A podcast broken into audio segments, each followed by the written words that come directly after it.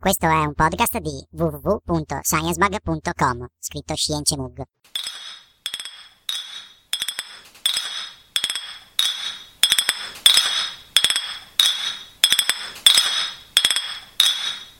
Science Bug! Vieni a giocare con noi! Science Mag! Vieni a giocare con noi! Science Mag! Vieni a giocare con noi! Science Mag!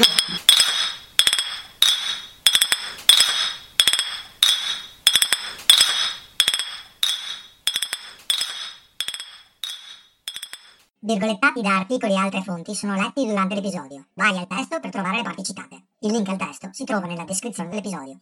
Oh, ben trovato e ben trovata caro ascoltatore e cara ascoltatrice, bentornati qui da me, Chiocciola Science Mag, scritto Science Mug, il blog, trattino podcast, trattino account Twitter e Instagram, trattino entità dietro il negozio online che non si fila nessuno e che si chiama Stuff Go, scritto Stuff Go, tutto attaccato, su zazzle.com, che ti racconta storie di scienza mentre cerca di capire, leggendo un sacco di libri di zoologia, se i mille piedi non indossano scarpe perché di solito sono troppo al verde per potersi permettere una spesa così enorme, o perché preferiscono invece l'infradito ma non riescono a trovare un buon grossista a cui fare l'ordine? Oh, perché nessun mille piedi vuole fare il calzolaio dato l'alto rischio di morire di infarto a causa del costante superlavoro. E che fa tutto questo usando la voce di un essere umano non troppo sveglio e controllato a distanza tramite un trucco voodoo wireless. Oggi, caro pubblico, ti racconto una storia sulle placente umane e la plastica.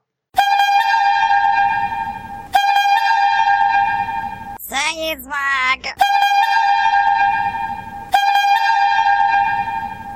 Pezzi di plastica sono stati trovati per la prima volta in assoluto nelle placente umane. Le placente in questione sono quelle di quattro donne sane che hanno avuto gravidanze e parti normali. La scoperta è il risultato di uno studio pubblicato sulla rivista scientifica Environmental International, studio realizzato da un gruppo di ricercatori italiani, alias cervelloni italiani, guidato dal dottor Antonio Ragusa, direttore del reparto di ostetrice e ginecologia all'ospedale San Giovanni Calibita Fatte Bene Fratelli di Roma. Oh, allora, caro auscultatore e cara auscultatrice, un gruppo di ricercatori in Italia decide di scoprire se ci sia plastica nelle placente delle donne incinte. Più di preciso, il dottor Agusa e i suoi colleghi cercano microplastiche, che sono comunemente definite come tutte quelle particelle di plastica che hanno dimensioni inferiori al mezzo centimetro. Ora, cara gente del podcast, so che pensate in fretta, quindi nella vostra testolina vi siete appena chiesti perché il limite per le microplastiche è proprio mezzo centimetro invece di, che so, 2 mm o lo spessore di un tipico pelo d'orso di masce l'orso? Ebbene, gentile pubblico, ti racconto un simpatico fatto circa questa misura. La comunità scientifica usa la suddetta definizione di microplastica dal 2000 2008, anche se non c'è ancora un accordo internazionale al riguardo. Comunque, quell'anno, il 2008, la definizione è proposta dai ricercatori che partecipano a un congresso organizzato dalla National Oceanic and Atmospheric Administration, la NOAA, l'agenzia statunitense, la cui missione è, tra le altre cose, conservare e gestire gli ecosistemi e le risorse marine e costiere. E gli scienziati a quell'incontro non tirano fuori la storia del diametro inferiore ai 5 mm come conseguenza di un profondo stato allucinatorio indotto dalla scelta dell'obbligo gioco obbligo o verità giocato durante un post post post cena ufficiale in cui l'obbligo consisteva nel tracannare a grandi sorsi mentre erano tenuti a testa in giù da lottatori di sumo semiprofessionisti riuniti nello stesso albergo per un simposio dal titolo Il ricamo e l'arte del mantenimento del girovita la via del vero guerriero. Nel tracannare appunto un'intera bottiglia da due litri di una famosa bibita gasata, subito prima di ingurgitare una manciata di famose caramelle il cui nome fa rima con...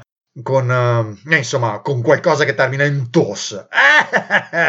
No, cara gente del podcast. Gli scienziati nel 2008 propongono il limite superiore dei 5 mm per le microplastiche, non in preda ad allucinazioni e nemmeno per via di evidenze scientifiche vere e proprie. Lo fanno per via del loro pragmatismo, perché ritengono che particelle di quelle dimensioni, quindi più piccole di mezzo centimetro, abbiano semplicemente più probabilità di essere ingerite dagli animali rispetto a pezzi di plastica più grandi. Benone, caro ascoltatore e cara ascoltatrice, adesso torniamo a noi. Vediamo come i nostri cervelloni italiani procedono nel loro studio studio che, tra l'altro, è approvato dal Comitato Etico e di riferimento e rispetto al codice etico della World Medical Association circa gli esperimenti effettuati sull'uomo. Il dottor Ragusa e i colleghi seguono 5 passaggi. Primo, mettono a punto un protocollo che azzeri la presenza e l'uso della plastica durante il prelievo delle placente, così da evitare i rischi di contaminazione da plastica, appunto, di tali campioni. Il protocollo prevede tra le altre cose che le ostetriche e le levatrici che seguono le donne in travaglio usino guanti di cotone, così come i medici che avranno a che fare in seguito con la placente. In sala parto poi sono usati solo asciugamani di cotone e i cordoni ombelicali sono tagliati con forbici metalliche. Le placente inoltre sono messe in contenitori di metallo e subito dopo sono sezionate in pezzi di circa 20-30 grammi, il peso medio è di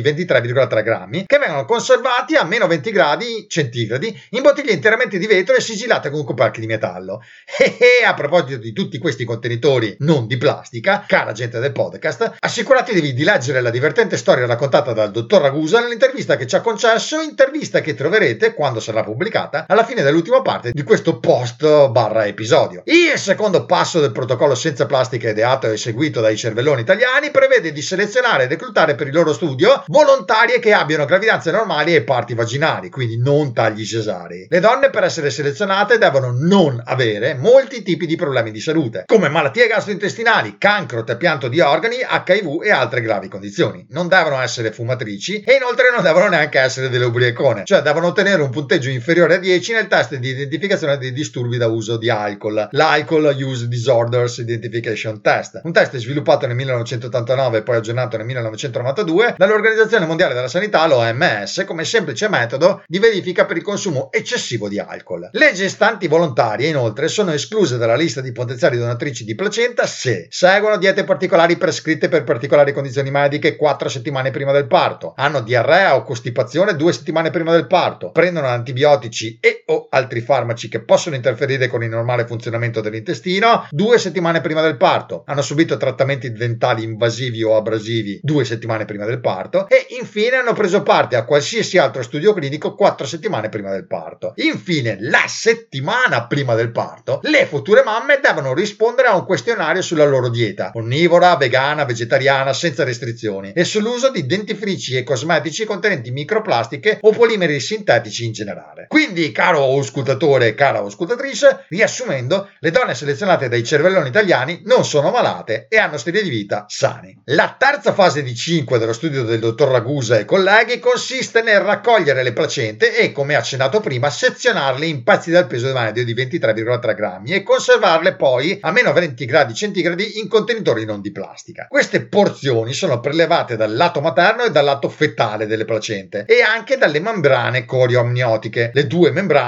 corion, quella esterna, e omnion, quella interna, che formano il sacco embrionale, cioè la struttura che circonda e protegge il feto. La quarta fase della ricerca dei cervelloni italiani consiste nel trattare chimicamente e filtrare i campioni raccolti al fine di prepararli per la quinta e ultima fase dello studio, ovvero l'analisi dei campioni stessi. Prima di procedere con questa analisi finale, però, gli scienziati italiani verificano la potenziale contaminazione da plastica di questi campioni. Per fare ciò, i ricercatori testano tre controlli procedurali, cioè tre campioni ottenuti seguendo la stessa procedura chimica di filtrazione, ma senza porzioni di placenta e con i controlli procedurali mantenuti però vicino ai campioni di placenta durante la loro manipolazione. Quindi, caro pubblico pubblicoso, a questo punto i cervelloni italiani hanno il materiale super controllato di cui hanno bisogno, pronto per essere sottoposto all'analisi che scoprirà se tale materiale contiene piccoli pezzi di plastica o meno. Ma come funziona di preciso questa analisi? Prevede magari un rituale alchemico preindustriale mediante il quale a un barile di petrolio sono date consapevolezza di sé e la capacità di parlare, o tra l'altro una voce sorprendentemente calda e rassicurante, in modo da cercare di vendere alla sua prole, cioè ai prodotti da esso derivati come la plastica appunto, nel caso in cui la percepisca nelle vicinanze, il suo nuovo libro intitolato 1001.4 barzellette sull'energia verde e altro ancora?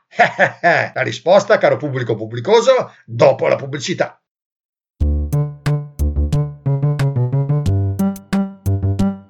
Plastica ti spaventa così tanto che anche quando vedi gli zigomi e o la zona pettorale di alcune persone scappi terrorizzato ululando istericamente come un lupo che ha appena scoperto che Cappuccetto Rosso è appena saltellata dentro il suo del lupo bosco? Prova il nostro Plastivision 3000. Plastivision 3000 è un dispositivo indossabile simile a una giacca, dotato di mani robotiche che ti danno uno schiaffone ogni qualvolta guardi, tocchi, vedi, mangi e respiri un qualsiasi tipo di plastica. Ti garantiamo che in meno di mezz'ora avrai superato la tua fobia e starai acquistando, per la tua faccia gonfia e arrossata, una pomata lenitiva arricchita con microbiglie di plastica. Plastivision 3000 è ora disponibile anche come dispositivo indossabile simile a una cintura dotata di stivali robotici. La pomata lenitiva non è inclusa.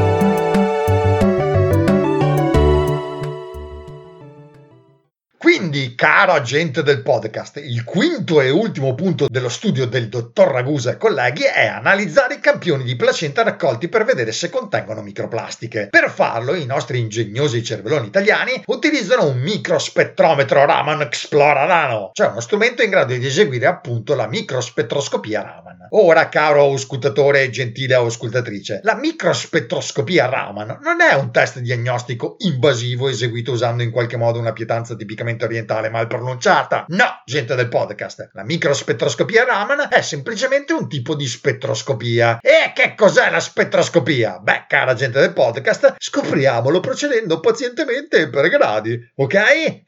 ok. Allora, Prima di andare alla spettroscopia in sé, rinfreschiamo il concetto di radiazione elettromagnetica. La radiazione elettromagnetica è energia trasmessa alla velocità della luce attraverso campi elettrici e magnetici. Insomma, è di fatto un disturbo elettrico-magnetico che viaggia nello spazio veloce come un Superman che vola e scappa via da sceneggiatori, produttori e registi dei film DC, cioè circa 300.000 km al secondo. Inoltre, la radiazione elettromagnetica viaggia in forma d'onda. Quindi, in altre parole, caro pubblico, le onde elettromagnetiche hanno creste e depressioni simili a quelle delle onde oceaniche. E la distanza tra le creste è la lunghezza d'onda, mentre il numero di creste che passano un dato punto in un secondo è la frequenza d'onda. E naturalmente minore è la lunghezza d'onda, maggiore è la frequenza e viceversa. Inoltre la radiazione elettromagnetica non contiene né massa né carica, ma viaggia in pacchetti di energia radiante chiamati quanti o fotoni. E ogni fotone contiene una certa quantità di energia e i diversi tipi di radiazione elettromagnetica sono definiti proprio dalla quantità di energia trovata nei fotoni. E caro ascoltatore e cara ascoltatrice, nel caso tu te lo stia chiedendo, ecco qua i diversi tipi di radiazione elettromagnetica, da quella meno energetica a bassa frequenza a lunga lunghezza d'onda, a quella più energetica ad alta frequenza e a corta lunghezza d'onda. Onde radio, microonde, luce infrarossa, luce visibile, luce ultravioletta, raggi X e infine raggi gamma.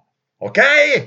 ok. Allora, adesso passiamo alla spettroscopia vera e propria. La spettroscopia è lo studio della radiazione elettromagnetica e della sua produzione da o della sua interazione con la materia. La suddetta spettroscopia Raman, che tra l'altro esiste da più di 60 anni, beh, appartiene a uno dei tre gruppi principali tra i quali si può suddividere la spettroscopia, quella vibrazionale. Gli altri due sono la spettroscopia elettronica e quella di risonanza magnetica nucleare, la NMR. Ok, quindi la spettroscopia vibrazionale sfrutta la vibrazione dei nuclei che formano le molecole. All'interno di qualsiasi molecola, infatti, gli atomi vibrano con una frequenza ben definita, che è proprio di quella data molecola. Quando un campione campione viene irradiato da un fascio di radiazione elettromagnetica, esso campione assorbe energia a frequenze caratteristiche di quella della frequenza di vibrazione dei legami chimici presenti nelle molecole del campione stesso. Ora, caro pubblico pubblicoso, un cavallo, un crank caramel e un'esplosione di raggi gamma entrano in un bar e ordinano una banana split. Ah, stai ascoltando ancora allora?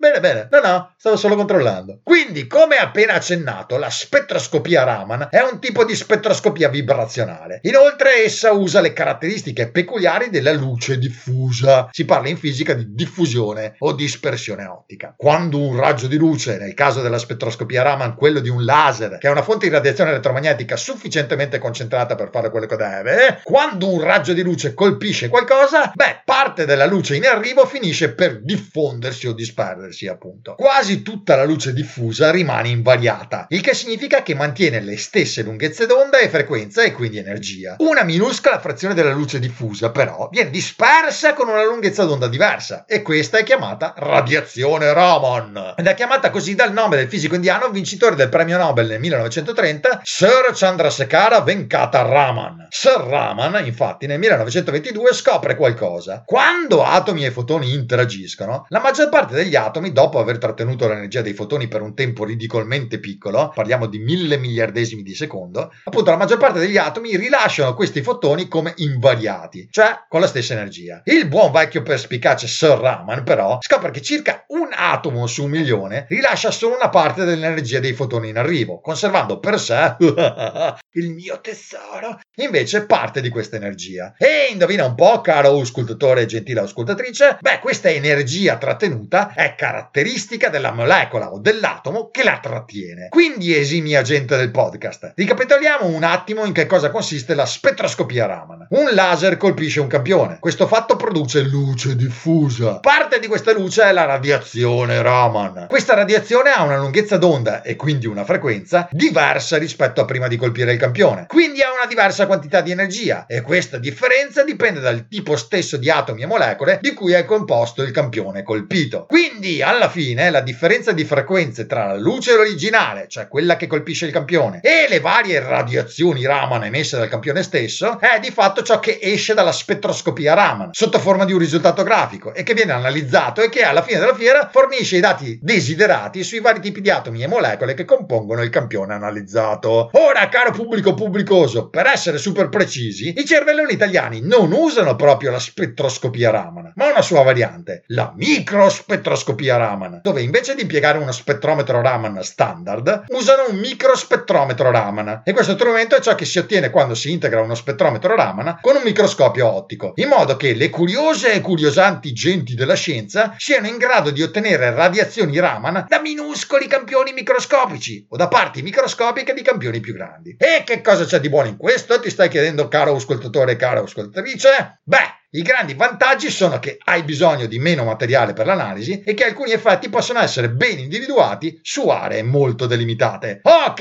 amico pubblico, quindi riassumiamo. Un gruppo di ricercatori italiani selezionano donne incinte e sane e quando queste donne partoriscono senza problemi, i ricercatori, che ideano e seguono un rigoroso protocollo senza plastica, i ricercatori, dicevo, prendono le placente delle neomamme. Una volta che gli scienziati hanno a disposizione le placente, da queste placente essi prelevano piccoli campioni e poi li analizzano utilizzano alla ricerca di pezzi di plastica più piccoli di 5 mm e lo fanno con uno strumento fantastico che funziona con un laser e che si basa su cose di fisica scoperte da un genio indiano dall'inizio del XX secolo. E che cosa trovano alla fine i nostri cervelloni italiani? Non trovano plastica ma invece un piccolo codice QR con il manuale segreto per montare la culla Ikea più venduta senza rischiare un ictus o soffrire di un esaurimento nervoso seguito dal bruciarsi in psicofarmaci e terapie varie. Tutti i soldi che si sono messi da parte per il fondo bebè, dai pannolini all'apparecchio ai 5 anni di rette universitarie, passando per la quasi immancabile fase, l'attrezzatura sportiva e o lo strumento musicale più costoso e o voglio un pony. Oppure i cervelloni italiani trovano davvero delle particelle di plastica conficcate in profondità nelle pance delle gestanti, proprio all'interfaccia tra futura mamma e bebè in fase di sviluppo? la risposta, caro ascoltatore e gentile ascoltatrice, arriverà con la prossima puntata. Ah no, giusto. Ti ho già detto che cosa scoprono i ricercatori all'inizio di questo episodio. Ops! La faccia della suspense. Ad ogni modo, caro pubblico pubblicoso, troverai gli intriganti dettagli della scoperta del dottor Ragusa e colleghi e molto altro sulla plastica nella prossima parte. Ok, tu gente del podcast, per ora è tutto. Stammi bene, se hai un po' di tempo e ti va, beh, iscriviti e o metti un mi piace a questo podcast e o lasci un commento sul blog e o fai un giro sul mio negozio online Stuff Go, scritto Stuff N Go, tutto attaccato su zazzel.com, così puoi vedere se c'è qualcosa che ti piace e o fai una donazione cliccando sul pulsante dona nella homepage di questo simpatico blog che ti sta parlando. Chats!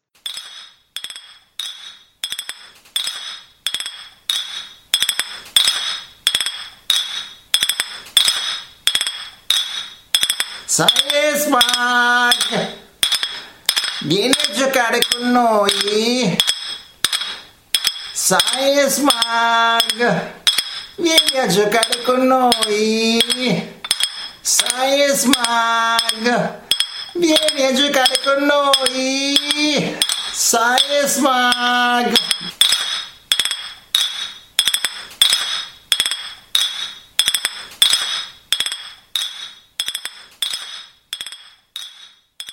Questo è un podcast di www.sciencebug.com, scritto Science Mug.